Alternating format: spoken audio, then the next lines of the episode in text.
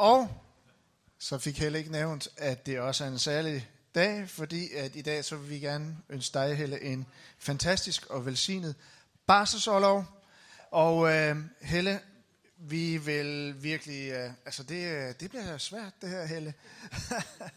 og vi vil i den grad øh, savne dit humør, din inspiration, din utrættelige indsats, din energi, din energi, din forkyndelse, din ledelse, og øh, du skal bare vide, at det kan ikke gøres op, hvor meget du betyder for rigtig mange.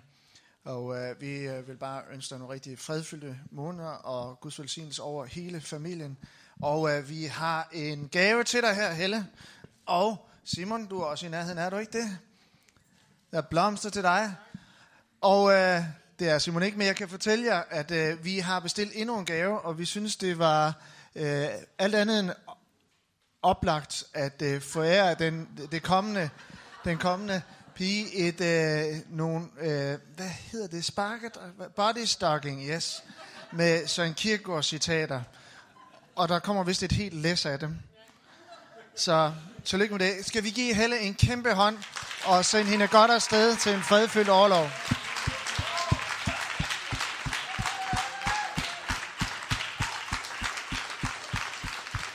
Og øh, vi glæder os til, at du kommer fuldt ud tilbage igen på banen, Helle. Vi kan øh, næsten ikke vente. Og øh, så øh, vil, øh, kan jeg også fortælle, at Simon og Martin, som vi skal se senere, de er ansat på 75 procent. De vil gå op på 100 procent, og Simon vil øh, vikariere Helle i hendes rolle som medledende præst i kirken. Og så endnu en, som jeg gerne vil pege på i aften, nemlig Kirsten sidder hernede. Hun er blevet en del af vores lederteam, og jeg synes, I giver en stor hånd. Hun har arbejdet i mange år for at tjene os. Så tak, Kirsten, og tillykke. Øhm, på den øh, årlige Willow Creek-konference, så kunne 400 danske kirkeledere, vi kunne overvære en session, hvor Bill Heibel, som leder en kirke, der hedder Willow Creek, som er en af de største kirker i USA, han interviewer Brian Houston, som er grundlægger og leder af Hillsong i Australien. Øh, og øh, vi, jeg blev simpelthen så provokeret af det interview. Øh, de øh, talte om nogle internationale indsatsområder, da samtalen særligt faldt på København, altså områder, man vil nå.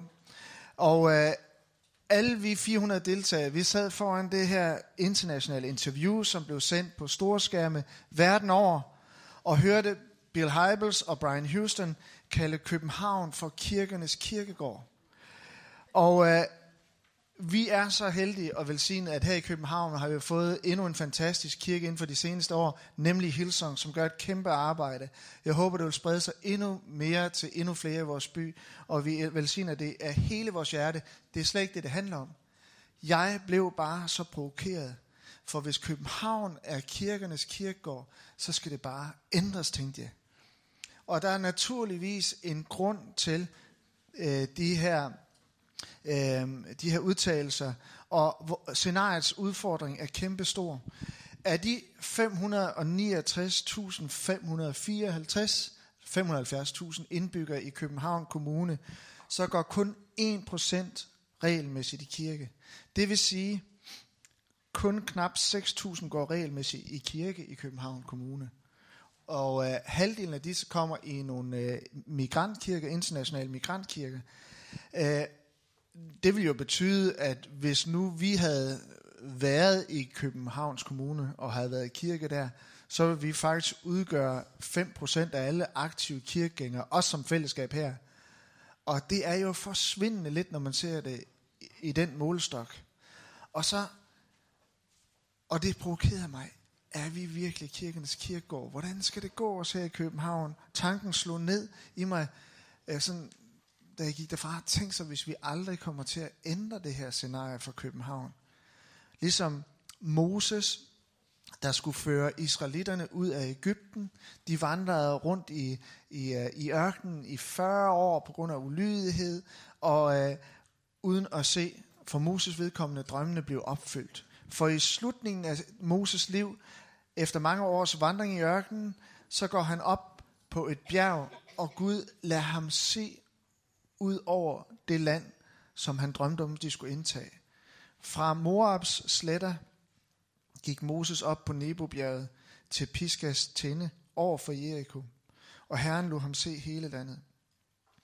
Og Herren sagde til ham, det er det land, jeg lovede Abraham, Isak og Jakob, da jeg sagde, jeg giver det til dine efterkommere. Du har fået det at se, men du kommer ikke derover. Du har fået det at se, men du kommer ikke derover, Moses. Og 1% af danskere i kirke, på kirkernes kirkegård. Og så er samtidig København en så fantastisk by. Det er jo et metropol. Det er en magnet for studerende. Der er så mange muligheder. Vil vi få vores drømme virkelig gjort? Vil det blive i vores tid, eller skal vi, de drømme, vi har om at nå ud til de fjerne hjørner af vores by, skal de begraves på kirkernes kirkegård? Og jeg tror, at jeg blev fyldt af Guds ånd, da jeg så det interview.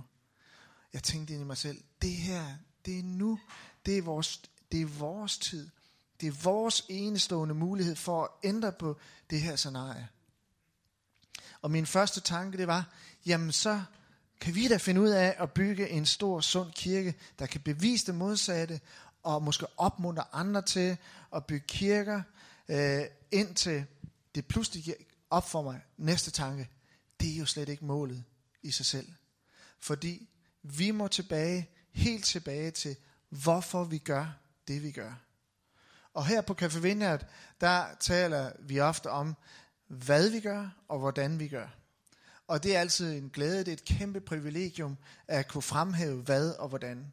For eksempel så øh, kan vi pege på, at TGIF, Thank God It's Friday, det nu har øh, øh, eksisteret i tre måneder, og det har været i den grad et tilløbsstykke.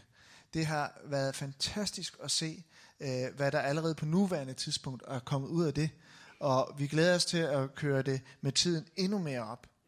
Øh, hvis ikke vi tæller alle dem, der kommer til det med, så er gudstjenesterne øh, her siden fra august og indtil nu, i øh, sommer, fra sommerferien indtil nu, er alene vokset med 11% i forhold til samme periode sidste år. Og det er klart for os, at de her rammer, de er for små, der må ske et eller andet. Vi kan plante et nyt øh, gudstjeneste-event som Thank God It's Friday, og så kommer der 100 mennesker til det, men forrige søndag var vi alligevel 220 mennesker til gudstjeneste ind om formiddagen. Der skal ske et eller andet, og det er en af de kæmpe udfordringer, vi har. Øh, så vi vil i fremtiden søge nye rammer. Øh, og øh, vi har lige gennemført et øh, vellykket, fantastisk alfa med en masse nye i kirken, der ikke er vant til at gå i kirke. Vi har de sidste tre år fået lov at være med til at se tre kirker blev plantet herude fra Odens tre år siden, og sidste år i Yangon, øh, den første vineyardkirke i Burma, og så også øh, øh her i år Køge Vineyard. Yangon Vineyard har vi nogle øh, billeder fra her. Det er altså Burmas første vineyardkirke, I ser her, hvor de har dåb, og de er på kirkeweekend. Burma Vineyard er... Hvad siger du? Ja, det ser hårdt ud, ja. Og der ser vi Burma Vineyard. Den, jeg synes, det er øh, fantastisk. De har lige øh, skaffet sig en bygning, hvor de kan være 100 mennesker. De har opstartet børneklubber, handicapgrupper, og vi er også øh, fuldt i gang med i Nepal, og har gennem Mercy Outreach arbejde, som Kasper står for, samlet øh, over en halv million ind til jordskælvsramte. Vi har nogle billeder fra kirken her dernede. Og øh, der arbejder de med beskyttelse af forældreløse børn fra menneskehandlere, samt opbygning af simple huse og toiletter. Og vi kan se frem til, nu lige om hjørnet, mission julegave. Sidste år delte vi øh, over 2.000 gaver ud. Vi fik øh, kom i kontakt i løbet af den uge med 100 øh, nye børn, vi ikke ser her til daglig. Og i år vil vi udvide Mission Julegave med en åbningsdag særligt for flygtninge. Og når man tænker over alt det her, så er det tydeligt, at det vi har i gang med i København Vineyard, det er så langt større end os selv, og det er et kæmpe privilegium at være med til. Det er et kæmpe privilegium at få lov at fortælle om. Og øh, for øvrigt vil vi rigtig gerne om I vil være med til, at vi kan ansætte Kasper Torskov. Vil du ikke lige rejse dig op, Kasper?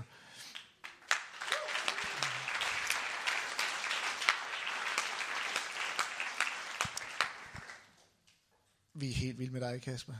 Fuldstændig vanvittigt vild med dig. Kasper, han arbejder hårdt i kirken her. Vi vil gerne yderligere give ham mulighed for at udvikle vores sociale arbejde i København, sammen med Anne Valsø, som sidder her. I skal se øh, lidt senere, som leder vores sociale arbejde. Vi vil meget gerne kunne ansætte Kasper øh, på 20 procent, og øh, drømmer om at udvikle vores arbejde endnu mere med en ekstra indsats, så vi kan være flere engageret om at nå længere ud i København. Og øh, det vil øh, vi gerne prøve at stå sammen om øh, og klare økonomisk og som kirkefamilie foretage en investering. Øh, og øh, vi vil også gerne øh, investere i kirkeplantningen i Køge, og vi håber på, at vi også kan se andre kirkeplantninger vokse ud fra det her sted. Så efter programmet her i aften, så vil Marina stå ved indforbordet Marina, hun er der, og ja, så skal I da klappe. For Marina øh, styrer al vores økonomi her i kirken. Hun er vildt overkvalificeret og fantastisk flink. Så hun trækker virkelig op herinde på kontorgangen. Øh, og hun står over ved infobordet efter mødet her. Og hvis du har lyst til at være med til at bære ansvar, hvis du har lyst til at vise din generøs livsstil og investere i det, vi netop har i gang i, investere i drømmen, så kan du gå op og spørge Marina, som ved noget omkring alt det her, og alt hvad du giver, det kan trækkes fra i skat, så vi er voldsomt privilegeret med den ordning i Danmark. Og tusind tak til alle jer, som trofast er med til at bære det hele økonomisk. Det er så tydeligt, at det bærer frugt, synes jeg. Og tak til jer, der er med til at bære det i forbøn. Og jeg håber, at vi kan være flere om at bære og nå længere ud. Vi bruger hver eneste krone med stor samvittighed. Øh, så det her, det var bare lidt om hvordan. Og så har vi haft den glæde igennem de sidste par måneder, at folk har her fra kirken og andre steder har skrevet til os, eller sms'et, eller kommet og fortalt noget, som de oplever. Det tror vi Gud vil med København Vineyard. Og det satte vi os sammen, og så tænkte vi, det her, det må vi reflektere over. Det her må vi bede øh, for. Og det er en sammenfatning, øh, som lyder sådan her. Gud vil gøre store ting i kirken. Gud vil oversvømme os med helligånden som en oversvømmelse, stærk flod, store forandringer, som kan føles som om vi bliver rystet. Vi skal ikke være bange for kaos og rystelserne, de er fra Gud. Det vil være naturligt, at langt flere mennesker vil søge til vores kirke. København vinder vil blive som en hovedbanegård, hvor mange mennesker kommer til og bliver sendt ud igen til Danmark og til hele verden. Og øh, på vores kirkeweekend for ikke længe siden, fredag aften, så fik jeg virkelig sådan en berøring. Det blev i hvert fald noget dramatisk for mig. Jeg så ligesom for mig, at øh, byer rundt omkring i Danmark, jeg så indfaldsvejene til dem åbne sig op og blive brede, og Gud han sagde, kom. Øh, og jeg tror, at nu er det tid. Vi har igen mange år puljet en masse potentiale og fantastiske mennesker sammen her.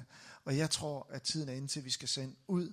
Og når jeg snakker om det her, så bliver jeg fyldt med en hjertebanken, jeg bliver fyldt med forventning og med ærefrygt. Og så sidder den her tanke alligevel i mig. Vil vi få vores drømme virkelig gjort? Alt det vi virkelig gerne vil se, vores by forandres, blive forandret, vil det blive i vores tid, eller vil drømmene blive parkeret på kirkernes kirkegård? Vil vi ligesom Moses kigge ind i løfteslandet, men for ikke selv lov at se det ske? Og det her med bare at bygge en kirke, det er altså, beklager, men det er ikke stort nok. Jeg tror, Gud han vil lede os helt tilbage til, hvorfor vi gør det, vi gør. Tilbage til der, hvor drømmene de fødtes for os. Som giver os det eneste rigtige afsæt for det, vi virkelig gerne vil. Hvad er det? Hvorfor bliver vi utrætteligt ved med at inkludere mennesker? inspirere, inkludere, involvere. Øh, hvorfor bliver vi ved? Og det skal vi blive ved med. Hvorfor er vi sammen? Hvorfor er det, vi investerer os selv? Hvorfor opmuntrer vi hele tiden hinanden? Hvorfor holder vi hele tiden fast i at tale godt om hinanden og udvikler en helt speciel opbyggende kultur her. Hvorfor er det, vi kommer sammen, når andre mennesker, og vi selv føler frist, os fristet til at smække fødderne op på bordet, og øh, til Netflix. Hvorfor skaber vi også venner for livet her? Hvorfor planter vi nye netværksgrupper, selvom vi i forvejen har travlt? Hvorfor bliver vi ved, når vi fejler? Og hvorfor har vi, og det synes jeg godt, vi kan sige her i København, vi en jernvilje og ønske, og ønsker at blive ved med at komme længere ud, og ikke blot hvile på lavbærene og plukke de lavt hængende frugter. Og det her med selve vores anlæggende at gøre, det her med vores hvorfor. Og jeg er overbevist om, at København Vineyard, det er ikke bare en, tilfæld, en, en, en kirkefamilie er tilfældigt, som er tilfældigt strejfet af nogle tilfældige koordinater. Vi er ikke bare en gruppe tilfældige mennesker, som tilfældigvis mødes. Jeg tror faktisk, Gud han har sat os sammen med en hensigt. Det kan godt være, det virker en lille smule naivt, men sådan tænker jeg om vores kirkefamilie. Sådan tænker jeg, da Anne og jeg, vi, øh, vi mødtes første gang i vores mors mave, og min mor gik til fødselstræning hos andens mor. Vi boede i forskellige byer, de kan slet ikke hinanden. Så der mødtes vi første gang. Jeg tænker, når Gud han så de der maver der, de der to kan vi få noget ud af. Jamen det kan jeg da ikke lade være med at tænke, var det bare tilfældigt? Var Gud med i det? Jeg tænker ikke, det er tilfældigt, vi sidder her. Det kan godt være, at det forekommer sådan, men det bliver, vedbliver ikke at være en tilfældighed. Og vi har brug for helt skarpt at forstå, hvorfor. Vores hvorfor, som begrunder vores formål i Guds rige, før vi forstår vores hvordan, som kan virkelig gøre formålet i praksis i verden. Det er der, det starter. Og jeg tror, Gud kalder os helt tilbage til vores hvorfor. Et kald frem er altid et kald tilbage. Hvad vi vil beskæftige os med som kirkefamilie, og hvordan vi vil gøre det, det har altid sin begyndelse i vores hvorfor. Det skal altid motiveres af et hvorfor, som det hele begynder med. Inkluderende kirke, det er noget, vi er.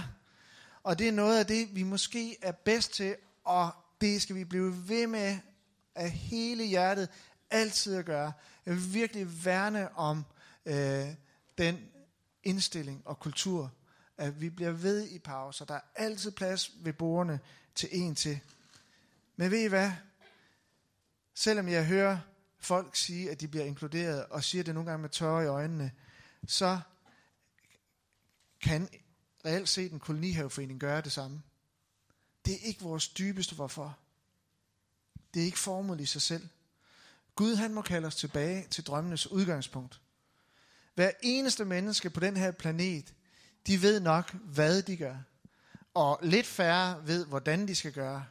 Men det er faktisk de færreste, der ved, hvorfor de gør det. Vores hvorfor bliver ofte uklart for os. Hvorfor eksisterer København Vindert? Hvorfor bliver vi ved og ved? Det er det, der skal give det hele mening. Det er det, der skal udfordre os. Og mit håb er, vores håb er, det er, at sådan en aften som i aften her, hvor vi sidder, øh, at alle kan finde sig selv i et fælles hvorfor. Du kommer med dit hvorfor, og kan finde dig selv forhåbentlig i vores fælles hvorfor.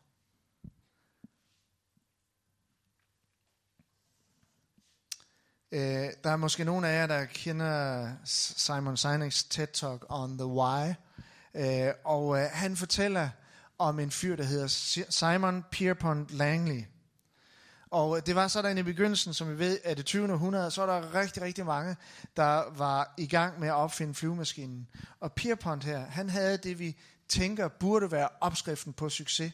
Han blev doneret 50.000 dollars dengang til opgaven, og han hyrede de bedste ingeniører, og New York Times fulgte ham overalt. Men hvorfor er det, vi aldrig rigtig har hørt om ham?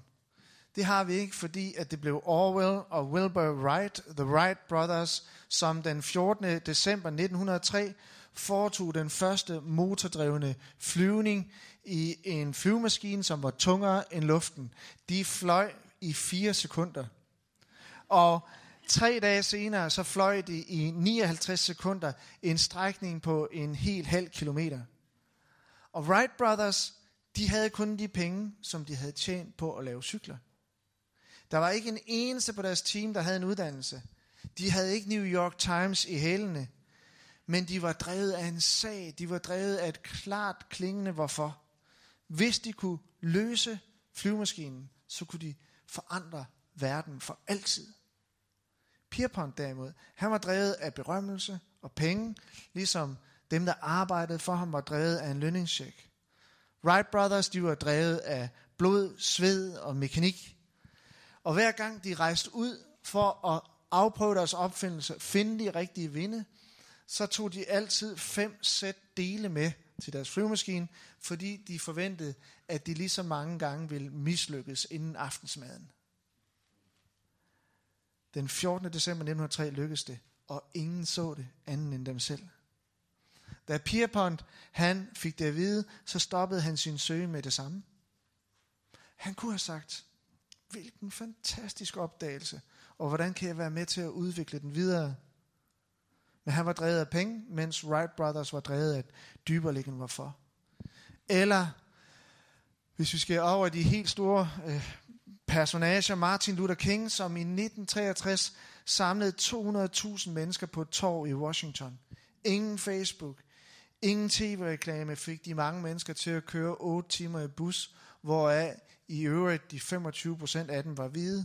Alle dukkede op, ikke for Martin Luther Kings skyld, men for sagens skyld, som alt sammen handlede om deres drømme for et helt andet Amerika.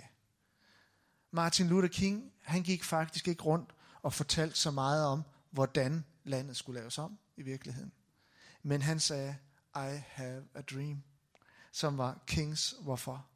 I have a dream that one day this nation will rise up and live out the true meaning of its creed. Og på samme måde med os. Hvis vi virkelig vil se, at mange flere mennesker kommer til tro, at kirkerne bliver fyldt med mere end 1 procent. Hvis vi altid vil lede et menneske til tro, hvis vi altid vil være i færd med at lede en by til tro, så må vi være knivskarpe på vores hvorfor.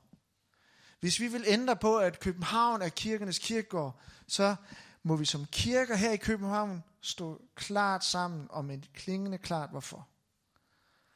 Og hvad er så vores hvorfor? Og da jeg gik og grænskede over det her, fordi jeg har været oprørt, jeg vil gerne se det her ske i min tid. Og hvis jeg kan være med til noget, som jeg ikke får lov at se, og nogen senere skal se det, så er der, så er det også næsten fint nok. Men jeg vil bare så gerne se det. Og da jeg grænskede over det her, så læste jeg videre i den her historie om Moses, og så pludselig stod der de her ord. For det jeg i dag befaler dig, og det er altså Moses, er dig hverken ufatteligt eller fjernt. Det er ikke i himlen, som man måtte sige. Hvem vil stige op til himlen og hente det ned til os og forkynde det for os, så vi kan følge det? Det er heller ikke på den anden side af havet, som man måtte sige. Hvem vil drage over til den anden side af havet og hente det til os og forkynde det for os, så vi kan følge det? Nej. Ordet er der ganske nær i din mund og i dit hjerte, så du kan følge det. København Vineyard. Svaret, det ligger ved vores fødder. Vi skal ikke stige op i himlen for at finde det. Vi skal heller ikke søge på den anden side af havet. Nej, det ligger os ganske nær i vores mund og i vores hjerte. Og Jesus han var på ingen måde utydelig omkring vores dybeste hvorfor. Guds hvorfor med at sende Jesus til os lød sådan her.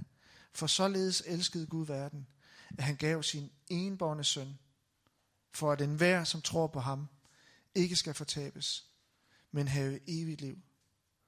For Gud sendte ikke sin søn til verden for at dømme verden, men for at verden skal frelses ved ham. Og hans sidste ord, før han forlod den jord for at komme tilbage i ånden, der gav Jesus os vores klare hvorfor. Her er det. Mig er givet al magt i himlen og på jorden, sagde Jesus. Gå derfor hen og gør alle folkeslagene til mine disciple, i det I døber dem i faderens og søndens og helligåndens navn, og i det I lærer dem at holde alt det, som jeg har befalet jer, og se, jeg er med jer alle dage indtil verdens ende. Og han sagde videre, men I skal få kraft, når Helligånden kommer over jer. I skal være mine vidner, både i Jerusalem og i hele Judæa og Samaria og lige til jordens ende.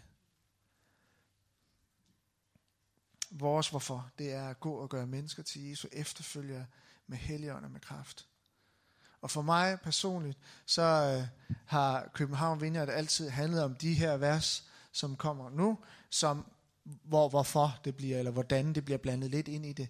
Men det er der, hvor faderen, han løber sin fortabte søn i møde. Så brød han op og kom til sin far. Mens han endnu var langt borte, så hans far ham, og han fik medynk med ham, og løb hen og faldt ham om halsen og kyssede ham. Tænk, hvis vi kunne være sådan en kirke, der bare løber mennesker i møde, falder dem om halsen, og giver dem et helligt, helligt kys. Og alt det her, fordi at Gud han længes efter at være en far for sin menneskehed. Det er derfor, vi inkluderer hinanden. Og det er noget, vi alle sammen kan stå sammen om. Grunden til, at vi sidder her i dag og er med i København Vinder, er du ikke, så er du meget velkommen til at blive en del af det. Alt det har vidt forskellige årsager, men vi har en fælles opgave, som går ud på at indplacere vores personlige hvorfor i den store pulje af vores fælles hvorfor. Og da jeg for to uger siden forlod interviewet mellem Hybels og Houston, fantastiske leder, så mindede, mig Gud, øh, så mindede Gud mig nok en gang om øh, mit hvorfor.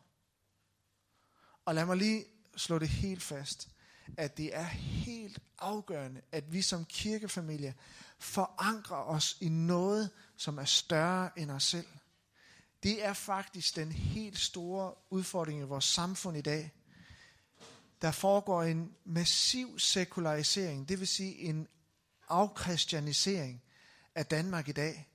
Nu, det er jo absurd, at i dag, så kan vi jo have kirker, som ikke, fungerende kirker, som ikke behøver deres menighed. Afkristianisering, det, afkristianisering betyder, at vi føler os presset. Der er meget, der presser os ud i et trosneutralt samfund.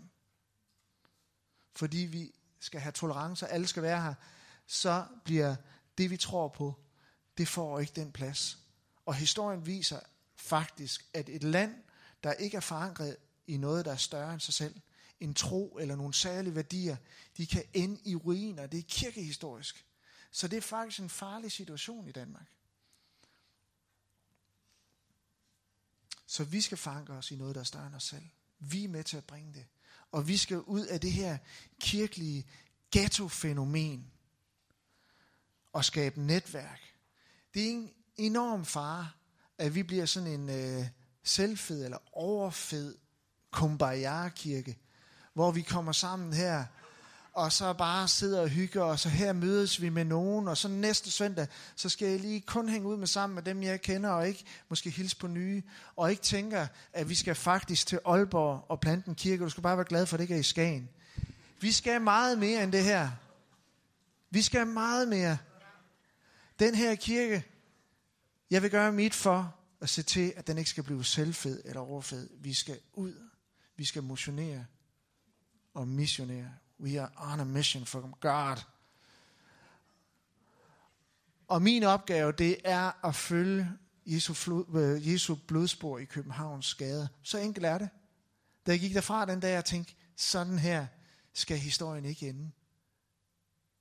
Det er at følge Jesu flod, øh, blodspor, fodspor også, ja. Og øh, jeg behøver ikke at hente svaret i himlen. Jeg behøver ikke at hente det på den anden side af havet. Jeg kan bare lige åbne Bibelen. Eller det ligger mig ganske nær i min mund og i mit hjerte. Og det er jo lige præcis det billede, Gud han kaldte mig med for 18 år siden, om at se Jesu blod drøbe på de fire store byer og i København at følge Jesu blodspor. Det er det ene billede, der fik os til at forlade alt det, vi stod i. Og det er det samme billede, der for mig er det begrundende, hvorfor hver eneste dag i København. Skal vi rejse os? Far i himlen, vi beder om, at du vil se noget til os som fællesskab. Vi beder, Helligånden, kom og fyld os. Kom over os med ånd og med kraft. Far, vi ved, at du har kaldet os til at blive større end summen af os selv. Du kalder os til at indplacere vores liv i noget, der er langt større end os selv. Og far, vi vil som kirke i dag sige, vi ønsker at forankre København Vineyard i noget, der er langt større end os selv. Vi beder om, at du vil lede os i vores netværk. Vi beder om, at vi må være tilstedeværende i nye sammenhænge og med nye målgrupper, ikke bare dem, vi kender og færdes blandt. Himmelske Far, vi beder om, at vi ikke bare må finde livsvenner, men at vi må blive livsvenner. Himmelske Far, vi beder os om, at øh, du hjælper os med ikke at blive nok i os selv. At det ikke må stoppe her. Vi beder om et forvandlet København. Vi beder om, at København ikke må blive kirkernes kirkegård. Bed om, himmelske far, at du vil røre ved hvert eneste af vores hjerter, og at du vil trække os med ind i fremtiden, ind i dine planer for os. I Jesu navn. Amen. Værsgo at sætte jer ned.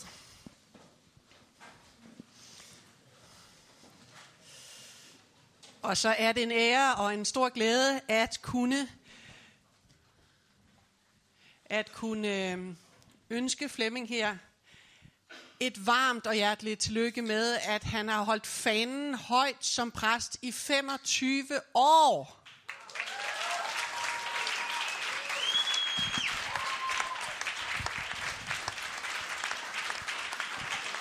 Og øh, jeg har et billede fra den gang, at han øh, stod med gitaren i den ene hånd, Bibelen i den anden hånd, og tænkte, hvad skal jeg med mit liv? Så så han sådan her ud.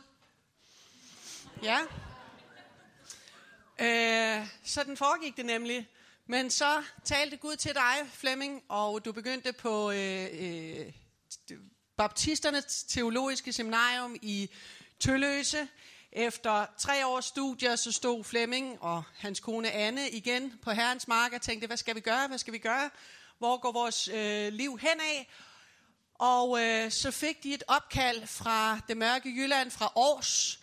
Øh, og der blev de spurgt om, Flemming, vil du være vores mand? Det har jeg fået at vide, øh, oversat til bare helt almindelig dansk, vil du være præst her i kirken? Og øh, det sagde de ja tak til. Og der var I præster fra 1990 til 1997, hvor øh, I tog her til København, og til stor glæde for os alle sammen plantede København Vineyards. Og øh, man må bare sige, Flemming, du holder dig godt. Jeg har et helt spritnyt billede af dig, hvor at, øh, ja, det er fra kirkeweekenden, og der har du lige så flot hår. Så øh, godt gået. Og øh, med håret, eller hvad? Nej. Øh, vi har samlet nogle hilsner til dig, Flemming, fra nær og fjern, faktisk fra hele verden, for det er nemlig sådan, at i de 25 år, hvor du har været i gang, er der utallige, der er blevet velsignet af din præstegærning, af din tjeneste, er blevet inspireret og er blevet sat i gang og sat i brand. Og øh, vi har samlet nogle hilsner i det her kort, og jeg kan overhovedet ikke nå at læse det hele op. Jeg har bare taget nogle få udpluk. Vil I høre dem? Jeg starter med din fader, med din far Jørgen, som skriver sådan her, nu skal I høre. En stolt far. Angående Flemming, så kan man jo ikke om sine børn finde udtryk, der fuldt ud dækker over de dejlige egenskaber, man opdager hos dem. Siger vi for eksempel trofasthed, er det jo en kapitel, et kapitel overskrift bare i et ord, der ville dække over 5-10 sider i en biografi. Men da det skal være kort, for det havde jeg nemlig bedt ham om, må vi komme med følgende, som bare er nogle karakterenskaber, der trænger sig på i nuet. Gæstfrihed, og så var der en masse om det. Flittig, en masse om det. Trofast, en masse om det. God til at lytte, en masse om det. Udholdenhed, en masse om det. Et kærligt sind, og så var der også en masse om det. Men det for os største er afvelsignelsen, som fra sin fars familie forud fra sin fars familie forud, undskyld, Han er vist, altså Flemming, fjerde eller femte generation af personligt troende forfædre, der har vandret med Jesus. Dette bekræfter Guds velsignelse i slægtled efter slægtled over børn af dem, der elsker Gud. Det var fra Jørgen og Annelise. Og så har vi en god ven i øh, Tyskland, som hedder Martin Bylmann, som leder vineyardkirkerne der nede, og mange af jer mødte ham på sommercamp sidste år. Han skriver sådan her. Fleming cannot be mentioned without speaking about Anne. Må vi se dig, Anne? Vil du rejse dig op?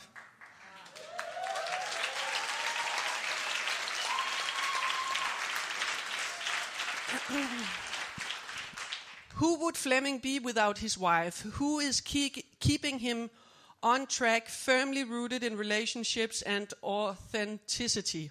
Who is keeping his heart tender and pure, if not Anne? It is really Anne we should talk about.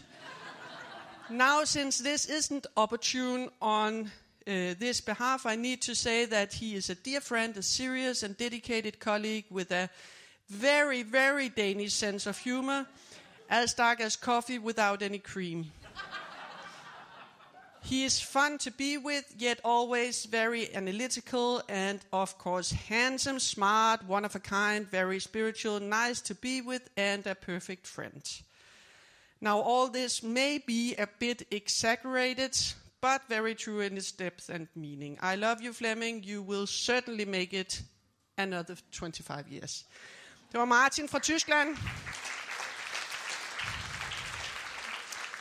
Og så er det jo sådan, at Flemming er halvtidsansat her, og så halvtidsansat i Vineyard Norden.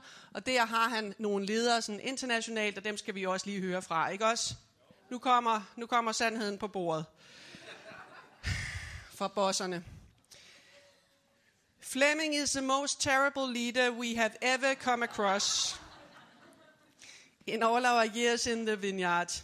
It is astonishing to us that he has survived this long. And it continues to amaze us that as a man who has been known to attend parties dressed as a cow, or indeed together with his wife Anne dressed as Vikings, you have not been kicked out years ago. However, may we also add, we salute you, Fleming and Anne, for the wonderful people that you both are and for all that you have achieved together over the past quarter of a century. You have done marriage and family life brilliantly well. You are outstanding leaders in the Copenhagen Vineyard and the Nordic family. Time and again, you have de- de- demonstrated both your int- integrity and your godliness in all the ups and downs, as well as your giftedness as servants of the Lord and faithful pastors and leaders of your people. Jeg skal lige have været. We treasure your friendship. We love you dearly. And we look forward to the next 25 years. Ja. Og det kan være, at I får lov at smugkigge lidt mere i den her lille folder her. Men selvfølgelig vil vi her fra København Vineyard også meget gerne i aften ønske jer og dig, Flemming, hjertelig tillykke med de 25 år. Kæmpe, kæmpe indsats. Og du er en stor inspirationskilde, tror jeg, jeg kan sige for os alle sammen, i trofasthed, udholdenhed og tro.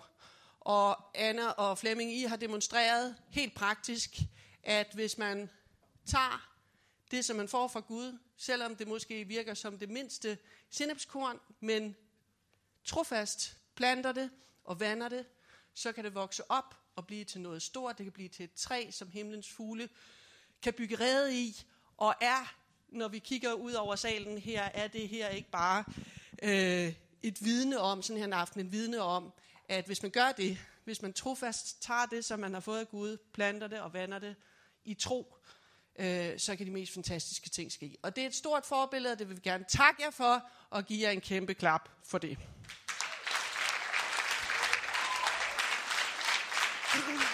Ja. Og som en lille, som en lille symbolsk gave, så øh, øh, vil vi i samarbejde, eller det er, hvad kan man, hvad siger man? I fællesskab med, øh, ja, øh, med, øh, øh, øh, øh. øh, øh Vineyard Norden gerne give øh, dig en lille gave, som du kan gå og kigge på. Og øh, jeg har bare noteret mig, at blandt vineyardpræster, så er det hot at gå med Apple-ur. Vi så, at Tom Murphy havde et, Henrik Lindmark havde et, og det er synd, hvis du skulle gå og ligesom øh, ikke kunne følge med. Så derfor vil vi give dig sådan et. Værsgo. Værsgo. Tillykke.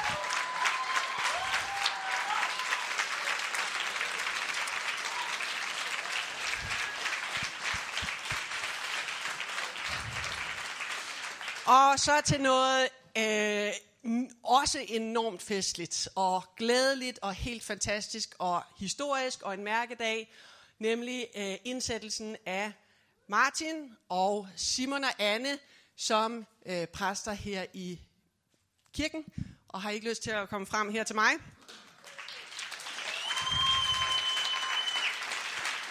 Og øh, jeg har fundet et, øh, jeg har fundet et billede af de tre dejlige mennesker her på en god dag, bare så I ved, kirken er i totalt gode hænder. I kan være fuldstændig tryg ved situationen. Her har vi dem. Man bliver bare helt rolig indeni, når man ser, øh, hvem der får ansvar. Men det er sådan, at øh, Simon og Martin her har været præstelærlinge i kirken i de sidste to år. Og øh, nu er dagen kommet, hvor, venner, det er definitivt slut med at kalde dem drengene. Nu er det altså præsterne, øh, vi kalder dem, ikke? Så jeg ved ikke, om vi skal lave en bødekasse eller sådan noget der. Men øh, det er bare et kæmpe privilegium at kunne indsætte jer i dag. Og øh, Anne her, jeg starter lige med dig. Anne har været en del af kirken i overvis og har været en del af staben i syv år. Jeg tror, at det hele startede med, at Anne her blev, øh, jeg ved, at det hele startede med, at Anne blev grebet af hele problematikken omkring handlede kvinder, og siden da, så har hun kastet sig ind i arbejdet for at hjælpe dem, øh, opstartet forskellige projekter, er områdeleder for hele det område. Anne er pastoralstab, og har gjort en kæmpe indsats af et stort forbillede. Og med sig tog hun Simon og Martin. og Simon, du har øh, også været en del af kirken her i øh, mange år. Mange af jer kender Simon bag ved elgitaren om søndagen. Men Simon øh, leder også vores lovsangsområde, en del af den pastorale stab og øh, områdeleder, og du har også i, i en periode været leder for den taskforce i Vignard Norden, som står for tilbedelse. Og øh, du er bare altid positiv, har ja-hatten på, og øh, opbakkende og imødekommende. Sådan kender vi dig. Og så er der Martin, som jeg har bare må sige, altså jeg har en helt speciel historie med Martin. Øh, for fem år siden, så ringede Martin op, fordi jeg havde fået den fuldstændig skøre idé at spørge, om han ikke havde lyst til at hjælpe mig i to år en dag om ugen. og det sagde Martin simpelthen ja til. Og det blev til bare, ikke bare et år, e, en dag om ugen, faktisk to dage om ugen, som han øh, gav her i kirken, ved siden af sit studie. Og øh, det siger rigtig meget om Martin. Martin er nok den mest, en af de mest hjælpsomme øh, og øh, ja, hjælpsomme personer, jeg kender. Han er det, jeg må ikke sige det, men nu siger jeg det alligevel, han er en rigtig knæ. Og øh, en rigtig god ven, undskyld. Nogle af jer kender øh, måske Martin som partypræsten. Men jeg vil bare sige jer, han er så meget mere end det. Martin har øh, et stort hjerte for andre mennesker. Han er meget omsorgsfuld. Han elsker Gud, og det er smittende og du er så meget mere end en partypræst, Martin. Og øh, det er helt tydeligt, at Gud i de her år, hvor I tre har været i gang, har gjort en hel masse i jer. Jeg ved, der har været ups and downs, jeg ved, der har været udfordringer, men øh, vi har set jeres tjeneste, vi har set Guds helt tydelige kald over jeres liv øh, vokse frem, og I har en klar pastoral profil, og vi kan identificere tydelige gaver både til at lede og også til at være hyrder. Og øh, på papiret, så har I, øh, Simon og Martin, jo stået i lære hos Flemming og mig, som, ja, så skal vi vel være en slags mestre. Men øh, det er bare helt tydeligt, at det er Gud, der har gjort sit værk i jer. Det er Gud, det er Gud der har lavet noget helt vidunderligt og smukt vokse frem.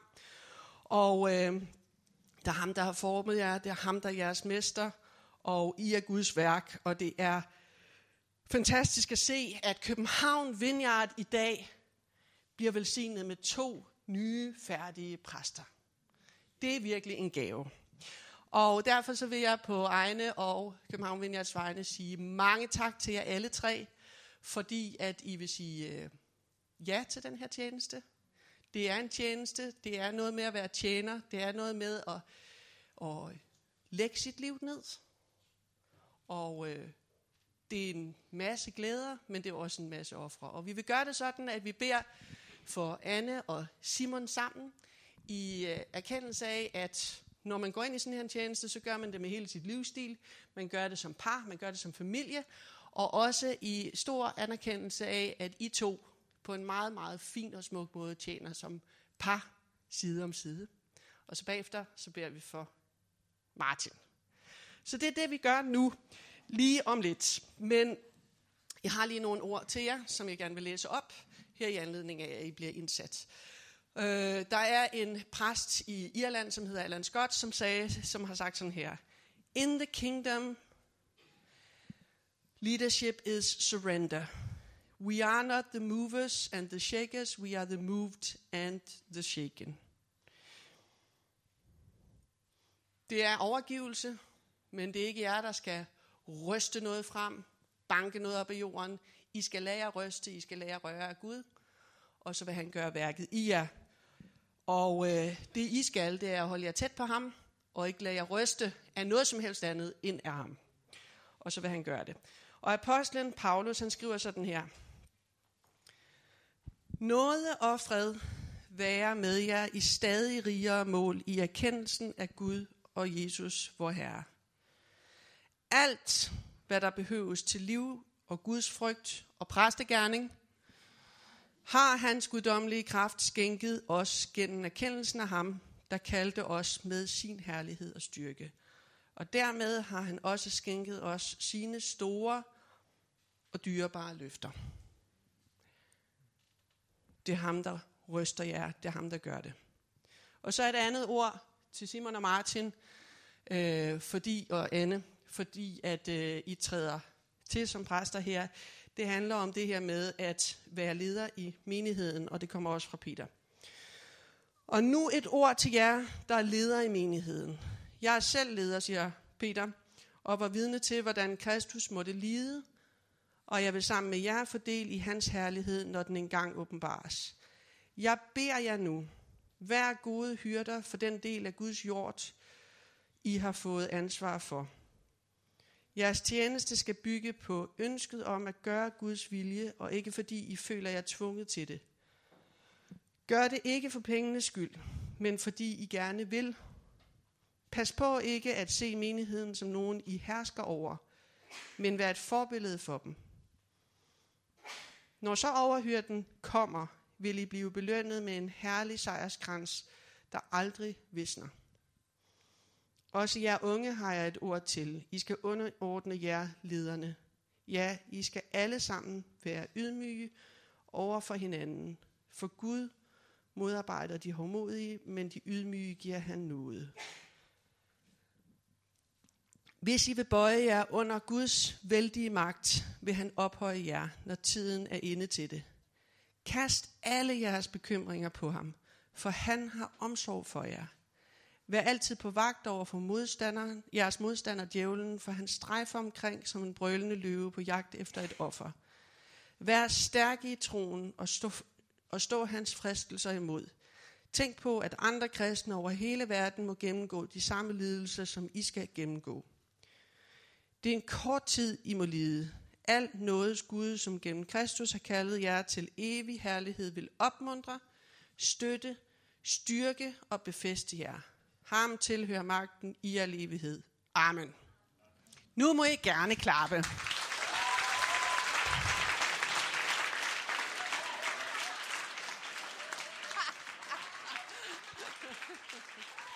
Flot, flot, flot.